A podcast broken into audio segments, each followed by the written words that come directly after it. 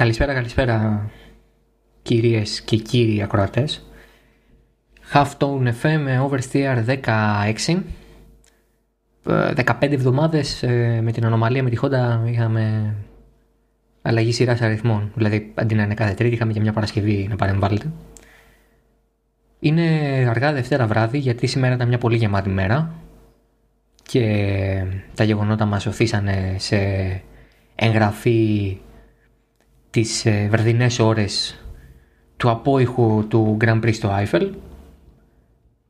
Ένα ιστορικό Grand Prix. Ε, κατά την άποψή μου ένα από αυτά που σε μερικά χρόνια δεν θα λέμε εξαιρετικός αγώνας παρά το γεγονός ότι ήταν ωραίος αλλά θα σκεφτόμαστε ε, πόσο πόσα πράγματα γίνανε για πρώτη φορά ή πόσα πράγματα νιώσαμε όταν είδαμε αυτά τα γεγονότα να εκτελήσονται μπροστά μας.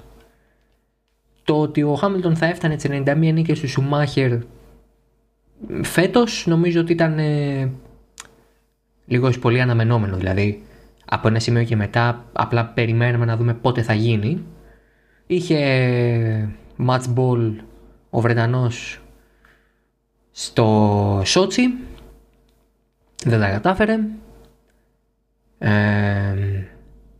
Και πήρε τελικά το παιχνίδι στο Nürburgring και ίσως και καλύτερα λένε κάποιοι το ακούω αυτό από συναδέλφους που λέγανε ότι ενδεχομένως σημειολογικά να έχει πιο ε, μεγάλο ενδιαφέρον το ότι ο Χάμιλτον ισοφαρίζει τον ε, Μίκαελ Σουμάχερ στην ε, ίδια του την πατρίδα σε μια πίστα που βοήθησε πάρα πολύ στην ε, διαμόρφωσή της μετά το 2002 με χαρακτηριστικότερο το δεύτερο sector που φέρει την υπογραφή του. Δεν ξέρω αν συμφωνώ. Πιστεύω ότι και στο Σότσι να γινόταν για άλλους λόγους θα παρέμενε ιστορική αυτή η συνθήκη. Και θέλω να σταθώ σε αυτό. Δηλαδή σαν αγώνα Σήμερα δεν θέλω να μιλήσω γιατί αυτό που είδαμε δεν ήταν κάτι το οποίο δεν περιμέναμε. Η ιστορικότητα του αγώνα και η συζήτηση που ξεκινά μετά από αυτόν έχει πολύ ενδιαφέρον όμως, πολύ περισσότερο ενδιαφέρον. Καταρχάς να πούμε ένα μεγάλο μπράβο στον Νίκο Χούλκεμπερκ που από τελευταίος και εκεί που ήταν ε, έπινε το εσπρεσάκι του το πρωί της, του Σαββάτου στις 11 το πρωί ήταν στην κολονία, στη γειτονική κολονία ε, στη γειτονική στην πίστα κολονία, ε, ξαφνικά βρέθηκε να καβαλάει το πορσικό, το 9-11 που έχει και να φτάνει στο Nürburgring πολύ νωρίτερα από ό,τι έπρεπε. Θα πήγαινε στην πίστα έτσι κι για να μεταδώσει για λογαριασμό του RTL και από το πουθενά να βρεθεί πάλι να οδηγεί για την Racing Point αυτή τη φορά στη θέση του Stroll που ε, ένιωσε αδιάθετος, ήταν άρρωστος ε, με συμπτώματα που μοιάζανε με COVID αλλά έκανε τα τεστ και δεν είναι COVID, απλά είναι μια πολύ άσχημη γρήπη που έχει κολλήσει. Και φυσικά, φυσικά στον Ντάνιελ Ρικιάρτο και στη Ρενό. Ε, αυτός ο συνδυασμός επιτέλους έφερε ένα βάθρο. Δηλαδή δεν περίμενε κανείς από τους δύο να ξεκινήσει η συνεργασία τους στο 19 και αυτό που θα έχουν να λένε είναι ένα βάθρο μετά από 30 κάτι Grand Prix, μετά από 33 Grand Prix, αλλά ε, αυτό έχουν και αυτό πανηγυρίζουν. Δηλαδή αναπόφευκτα θα θέλανε νίκες, ε, θα θέλανε μετά το 21 ενδεχομένως να δουν τίτλους, αλλά ε, στο τέλος της μέρας θα μείνουν με αυτό. Μπορεί να πάρουν και ακόμα ένα βάθρο, πιστεύω. Είναι μια ομάδα ειρηνό που μπορεί να φέρει τέτοιο αποτέλεσμα. Έτσι έχει φανεί τουλάχιστον στους τελευταίους αγώνες και έτσι αποδείχθηκε και στο Nürburgring, αλλά αυτό μένει να το δούμε.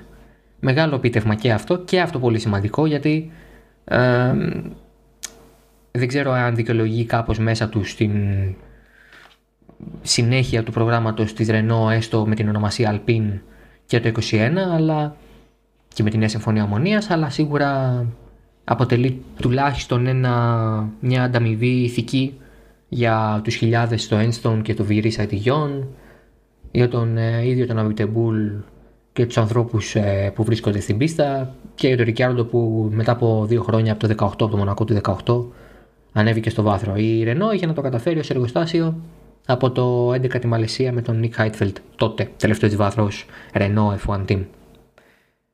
Πάμε λοιπόν τώρα στο κομμάτι του Hamilton. Το νούμερο, μαγικό νούμερο 91, αυτό είναι ο τίτλος του podcast και είναι το μαγικό νούμερο 91. Ξέρετε, στα χαρτιά υπάρχει το 21, το 31, σαν ε, νούμερα και σαν παιχνίδια, σαν χαρτοπέγνια αν θέλετε, έτσι θα το λέγε ο παππούς μου.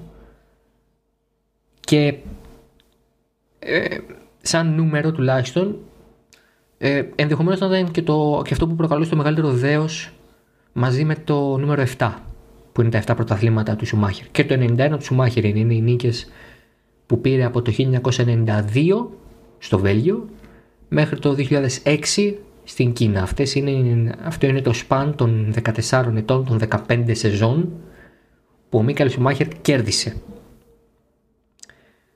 Και είναι ένα σπουδαίο επίτευγμα. Και του Σουμάχερ, αλλά είναι εξίσου σπουδαίο και του Χάμιλτον. Και εκεί σταματάνε τα κοινά. Υπάρχει ένα κοινό, το 91 σαν νούμερο, δηλαδή. Α, αυτό είναι αυτονόητο. Δεν, δεν μπορούν να τραβηχθούν παράλληλοι ανάμεσα σε αυτούς τους δύο οδηγού. Δηλαδή, η λογική το 91 σημαίνει ότι και οι δύο είναι εισάξιοι ή ακόμα και ότι τα 7 πρωταθλήματα που θα πάρει το 7ο φέτος ο Χάμιλτον κάνει το Σουμάχερ και τον Χάμιλτον εισάξιους είναι αστείο. Είναι φεδρό. Όχι γιατί ο Σουμάχερ είναι ανώτερος του Χάμιλτον, ούτε γιατί ο Χάμιλτον έχει ξεπεράσει πια το Σουμάχερ. Είναι γιατί δεν είναι συγκρίσιμα μεγέθη.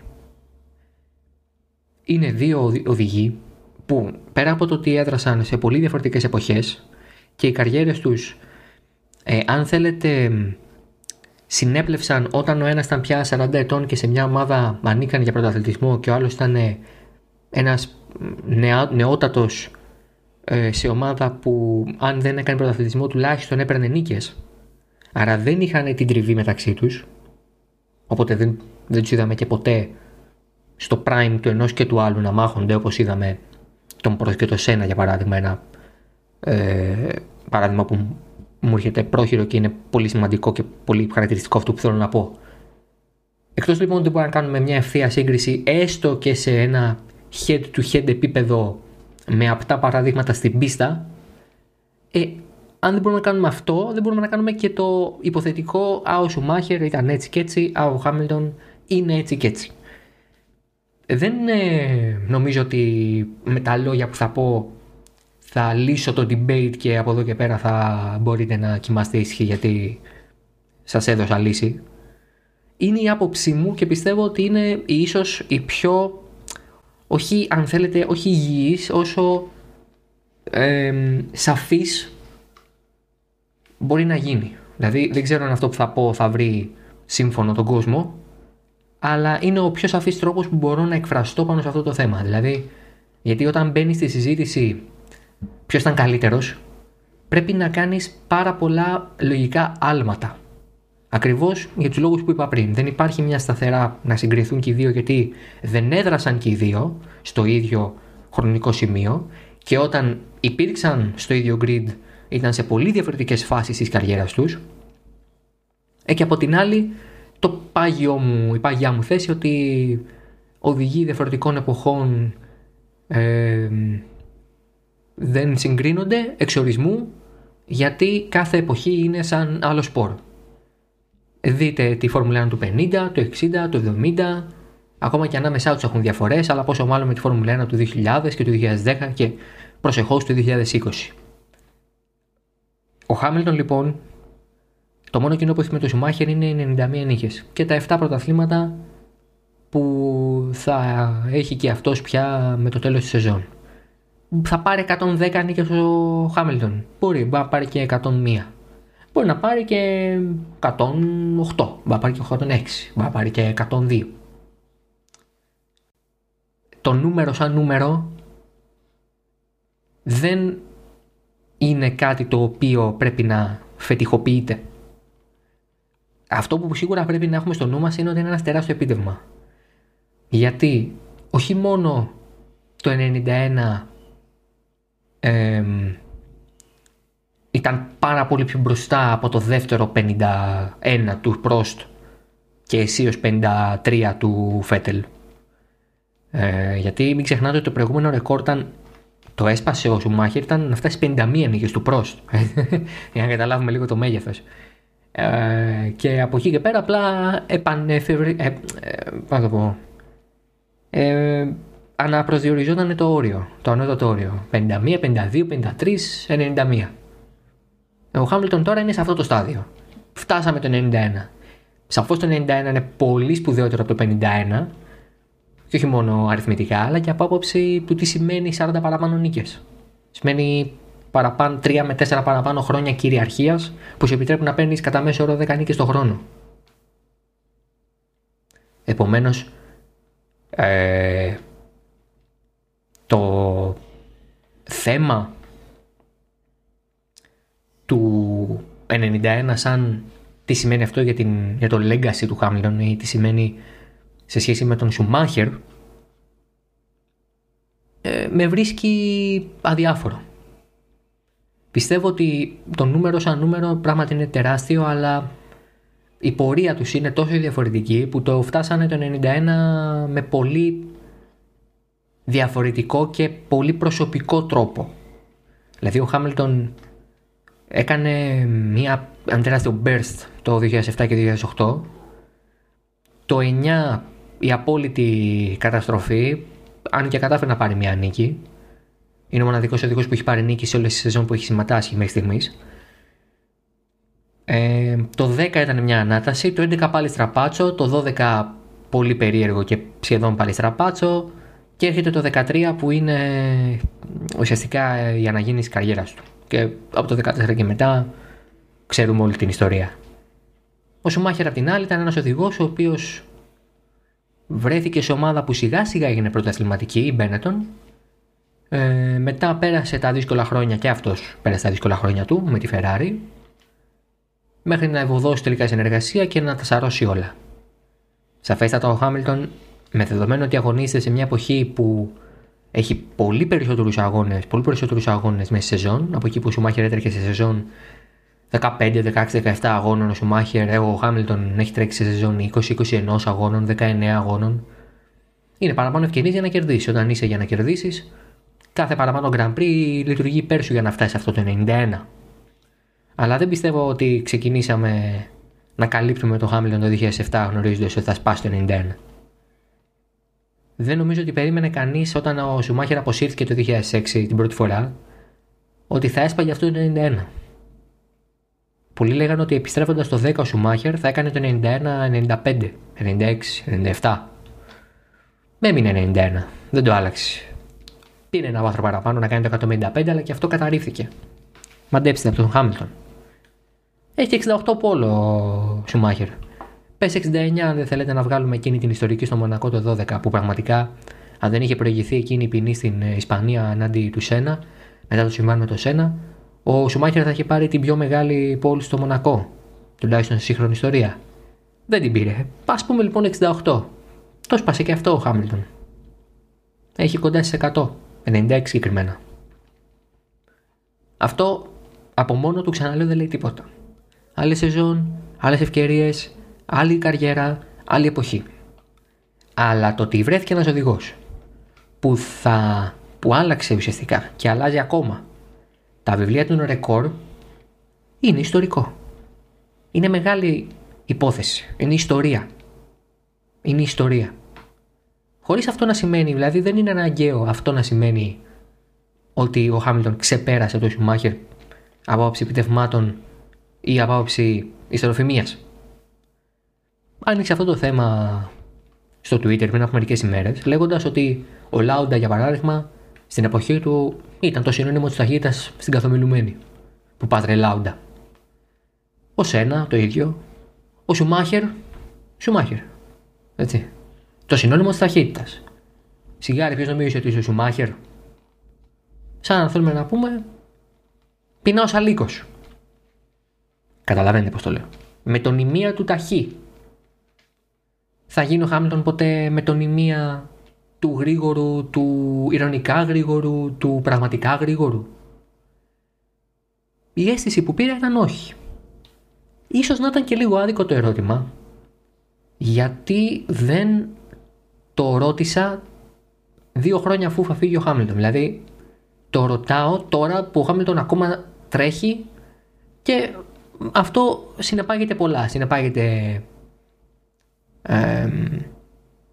μια κάποια αποστροφή προς τον τρόπο με τον οποίο κερδίζει, ε, μια αντιπάθεια, υπάρχουν ακόμα πάθη.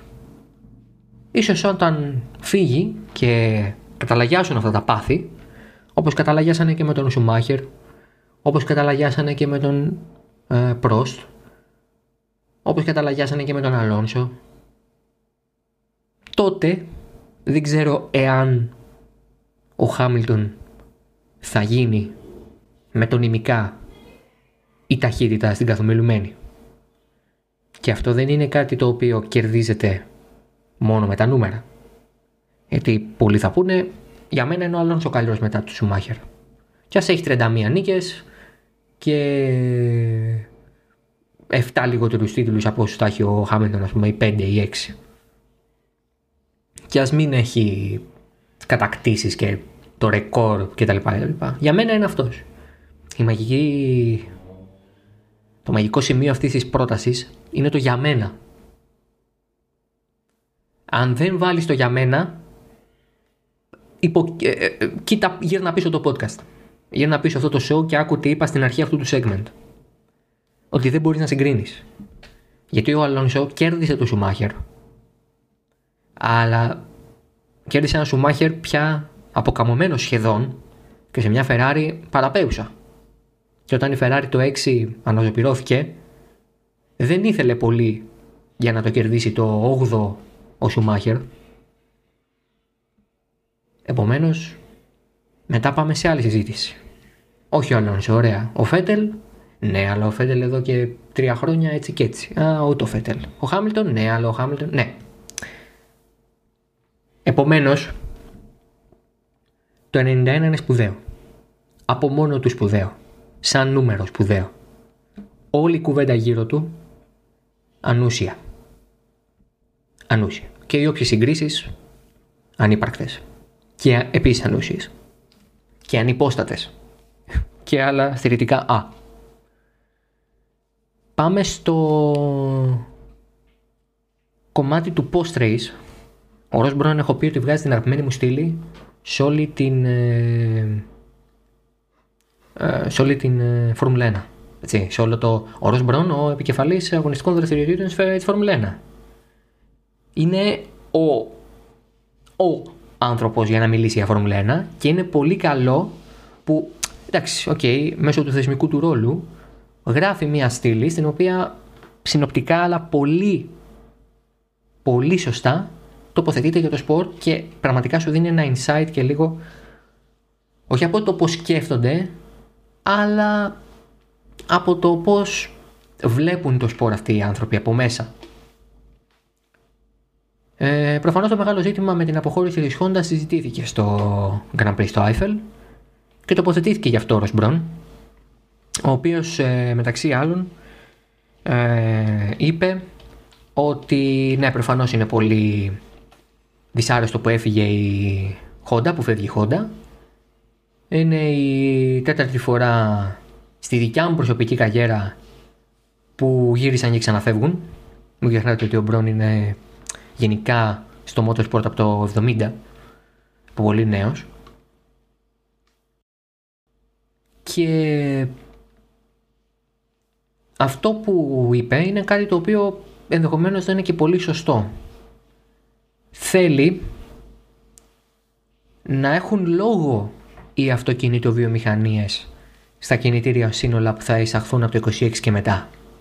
Θέλει να έχουν δηλαδή θέση στο τραπέζι των ε, συζητήσεων και των διαπραγματεύσεων εταιρείες όπως η, το Group Volkswagen για παράδειγμα, η Ford, ε, ανεξάρτητη όπως η Cosworth, ανεξάρτητη, μεσαγωγικά θέλει κόσμο που ενδεχομένως να ενδιαφέρεται να διαμορφώσει το κανονιστικό σύνολο και να μην γίνει πάλι συζήτηση μεταξύ μετέρων να κατέβουν οι Renault, οι Mercedes και οι Ferrari και να πούνε πώς θα κάνουν τα πράγματα χωρίς να έχουν το feeling του, του εξωτερικού παρατηρητή αυτού που δεν έχει ακόμα επενδύσει, αυτού που δεν έχει ακόμα δώσει τα χρήματά του. Ο Μπρον λοιπόν αναγνωρίζει ότι, και τώρα αναφέρω τα λόγια του, όλες οι αυτοκινητοβιομηχανίες έχουν μπροστά τους ε, μια πολύ μεγάλη πρόκληση να αντιμετωπίσουν και εμείς ως Φόρμουλα 1 πρέπει να αντιδράσουμε σε αυτό, να απαντήσουμε σε αυτό και να βεβαιωθούμε ότι μπορούμε να ανταπεξέλθουμε σε αυτές τις προκλήσεις, να παραμείνουμε ε, relevant, να παραμείνουμε δηλαδή σχετικοί με την κατάσταση που επικρατεί ε, και να προσφέρουμε ε, ζω, πώς να το πω, βιώσιμες επιλογές ε, για αυτές τις εταιρείες. Πιστεύει ότι η νέα φόρμουλα κινητήρων θα είναι ε, έτοιμη να εισέλθει στο σπορ το 26, το 2026 ε, και ότι το, Euro, το Working Group μάλλον που ε, συζητά για αυτό ε, θα πρέπει να έχει και εκπροσώπους από εταιρείες που τώρα δεν συμμετέχουν στο σπορ. Αναφέρει ότι θα πρέπει να ενθαρρύνουμε εταιρείες που θέλουν να επιστρέψουν στα working groups της, της FIA ε, για να έχουν λόγο στο τι κινητήρια σύνολα θα υιοθετήσουμε στο μέλλον. Αυτό είπε ο Ροσμπρον. Έχει δίκιο.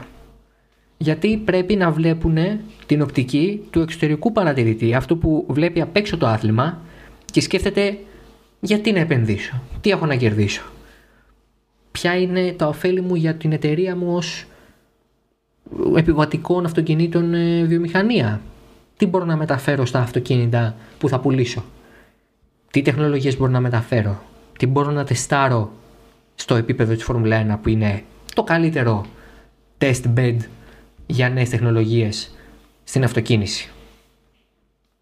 Αυτό είναι πολύ σημαντικό και είναι κάτι το οποίο πήγε να γίνει γύρω στο 15, 16, 17 με την Porsche, με το Volkswagen Group αλλά δεν ευόδωσε. Με την έλευση του Μενικάλη από το 21 ενός ανθρώπου που έχει δουλέψει στο VW Group ε, στην Audi και τη Lamborghini που έχει πια την επαφή της ε, βιομηχανίας αυτοκινήτου ενδεχομένως αυτό να είναι πολύ πιο εύκολο. Η προσέλκυση δηλαδή νέων κατασκευαστών είναι ζωτική σημασία για το σπορ γιατί οι 10 ομάδες και οι 3 μόνο κατασκευαστές κινητήρων δεν φτάνουν. Πρέπει να έρθουν κι άλλοι. Πρέπει να γίνει το grid πιο πλούσιο από σοβαρές επενδύσεις, από σοβαρές ομάδες με πλάνο, με στόχο όπως κάποτε. Και είναι ίσως το μοναδικό πράγμα που θα με ακούσετε να νοσταλγώ. Το ότι κάποτε η Φόρμουλα 1 μπορεί επιδερμικά αν θέλετε, αλλά είχε εταιρείες και πολλές εξ αυτών έπαιρναν 100% σοβαρά τη συμμετοχή τους. Και όταν καταλάβανε ότι δεν μπορούν να κερδίσουν ή όταν τους πρόλαβε η οικονομική κρίση, αποχώρησαν. Η BMW, η Honda, η Toyota. Αυτό και από τα λεγόμενα του Μπρον. Και πάμε τώρα στο ρεπορτάζ. Ε, το ρεπορτάζ των τεσσάρων τροχών και εμού. Τι συμβαίνει με αυτό; Το... Τον Κιου Κιτσινόντα τον ξέρουμε. Αν δεν τον ξέρουμε, είχαμε συζητήσει για αυτόν με τον Κώστα Λεόνι σε προηγούμενο Oversteer. Ο Yuki Tsunoda λοιπόν, ο οποίος είναι οδηγός της ε, Formula 2, μέλος της ε, Ακαδημίας Red Bull, της περίφημης αυτής Ακαδημίας Red Bull, που ποτέ δεν έχει αδικήσει οδηγό με τις επιλογές της, αλλά και της Honda, προστατευόμενος, αναμένεται να λάβει το χρήσμα του οδηγού Φόρμουλα 1 μεταβαίνοντας στην Alpha Tauri, ανεβαίνοντας αν θέλετε στην Alpha Tauri το 2021. Αυτή είναι η πληροφόρηση που έχω και μεταφέρω και θα έχω αφήσει και κάτω στα notes το σχετικό link για να διαβάσετε περισσότερα. Ο Ιάπωνας ε, που αυτή τη στιγμή βρίσκεται τρίτος στη βαθμολογία και έχει ήδη τρεις νίκες στο ενεργητικό του φέτος. δύο, συγγνώμη. ακουγόταν ότι θα πάρει τη θέση του Γκβίατ στην Alpha Tauri το 21 και ως μέρος συνεργασίας με τη Honda Όταν η Honda αποφάσισε να φύγει από το σπορ με το τέλος του 2021, αμέσως μία από τις σκέψεις ήταν και τώρα ο Τσινόντα τι θα κάνει, θα μείνει, θα φύγει, θα τον κρατήσουν, θα τον διώξουν, θα τον γυρίσουν στην Ιαπωνία να τρέξει πουρ super φόρμουλα. Όχι. Από ό,τι φαίνεται η Red Bull τον θέλει, η Honda τον θέλει, επομένως ο Ιάπωνας αναμένεται να προαχθεί και να πάρει τη θέση του Daniel Gviat. Αυτό σημαίνει λοιπόν ότι ο Pierre Gasly θα παραμείνει στην ε, Φαένζα και στη Φόρμουλα 1 κατ' επέκταση και το 2021 αναμενόμενα αν θέλετε. Ο Gviat απ' την άλλη έχει απογοητεύσει με τις, εμφανίσεις του φέτος, δεν βοηθάει και το γεγονός ότι ο Γκάσλι πήρε νίκη στη Μόντζα και εκείνος ήταν ένατος. Οπότε ναι, αυτή είναι η μία κατάσταση. Η άλλη κατάσταση είναι σχετικά με τον ε, Αλεξάνδρ Άλμπον και την ε, θέση του στη Red Bull. Ο Ταϊλανδός είναι σε μια πολύ επισφαλή κατάσταση, σε μια πολύ ε, επισφαλή θέση, συγγνώμη. Με τι, τι σημαίνει αυτό; Σημαίνει ότι ο Μάρκο και ο Χόρνερ, ο επικεφαλής δηλαδή της Ακαδημίας της Red Bull και ο επικεφαλής της ίδιας της ομάδας, δεν έχουν ακόμα κατασταλάξει στο αν θα πρέπει να τον κρατήσουν και το 21 ή αν θα πρέπει να πάνε στην επιλογή του Χούλκεμπεργκ για παράδειγμα. Ο Πέρεθ θεωρείται δεδομένα κλεισμένος από την ε, Χάς σύμφωνα με το ρεπορτάζ που έχω. Άρα λοιπόν στο σενάριο που ο Άλμπον δεν μείνει στην ε, Red Bull δεν προκύπτει και κενό δυστυχώς. Απ' την άλλη και ο Χούλκεμπεργκ είναι μια επιλογή πολύ ιδιαίτερη. Ναι, μεν κράτησε λίγο την επαφή του τώρα με τα guest που έκανε για την ε, Racing Point μέσα στη χρονιά, αλλά από την άλλη νομίζω η Red Bull θέλει ένα οδηγό που να είναι κοντά στον Verstappen σταθερά. Ο Χούλκεμπεργκ έχει δείξει ότι είναι σταθερός, αλλά δεν έχει δείξει ακόμα ότι είναι οδηγός που θα πάρει στην πλάτη του το φορτίο να οδηγεί σε τόσο μεγάλη ομάδα. Ε, δεν έχει ακόμα καν βάθρο. Ο Άλμπον έχει βάθρο. ε, παραδόξως. Και τον πιστεύω ακόμα προσωπικά τον ε, Ταϊλάνδο σαν επιλογή, σαν οδηγική επιλογή. Πιστεύω ότι είναι ικανότατος και ότι αξίζει αξίζει να βρίσκεται στη Red Bull και όχι μόνο στη Formula 1, στη Red Bull. Περισσότερο ίσως και από τον Gasly γιατί είχε πολύ λιγότερο χρόνο να προσαρμοστεί, αλλά φαίνεται να το έχει κάνει πολύ πιο γρήγορα. Απ' την άλλη όμως είναι και κάπως ασταθής. Ειδικά κατά κατακτήρε είναι το μεγάλο του αδύναμο σημείο και αυτό είναι κάτι το οποίο τον εμποδίζει από το να κάνει καλούς αγώνες την Κυριακή όσο και αν θέλει. Ο ίδιος είχε πει πιο νωρίς σεζόν ότι θέλω να κάνω ένα βαρετό αγώνα. Θέλω να ξεκινήσω τρίτος, τέταρτος, πέμπτος και να είμαι εκεί. Τέλος, δεν θέλω να ξεκινάω 12 και να πρέπει να παλέψω και να δώσω μάχες. Και εντάξει, το καταλάβαμε, λέει. Σαν να μας λέει, το καταλάβαμε. Μπορώ να, προ, να προσπεράσω. Μπράβο, χαρακτήρια. Θέλω να ξεκινήσω μια φορά από μπροστά και να βαρεθώ, να οδηγάω και να βαριέμαι.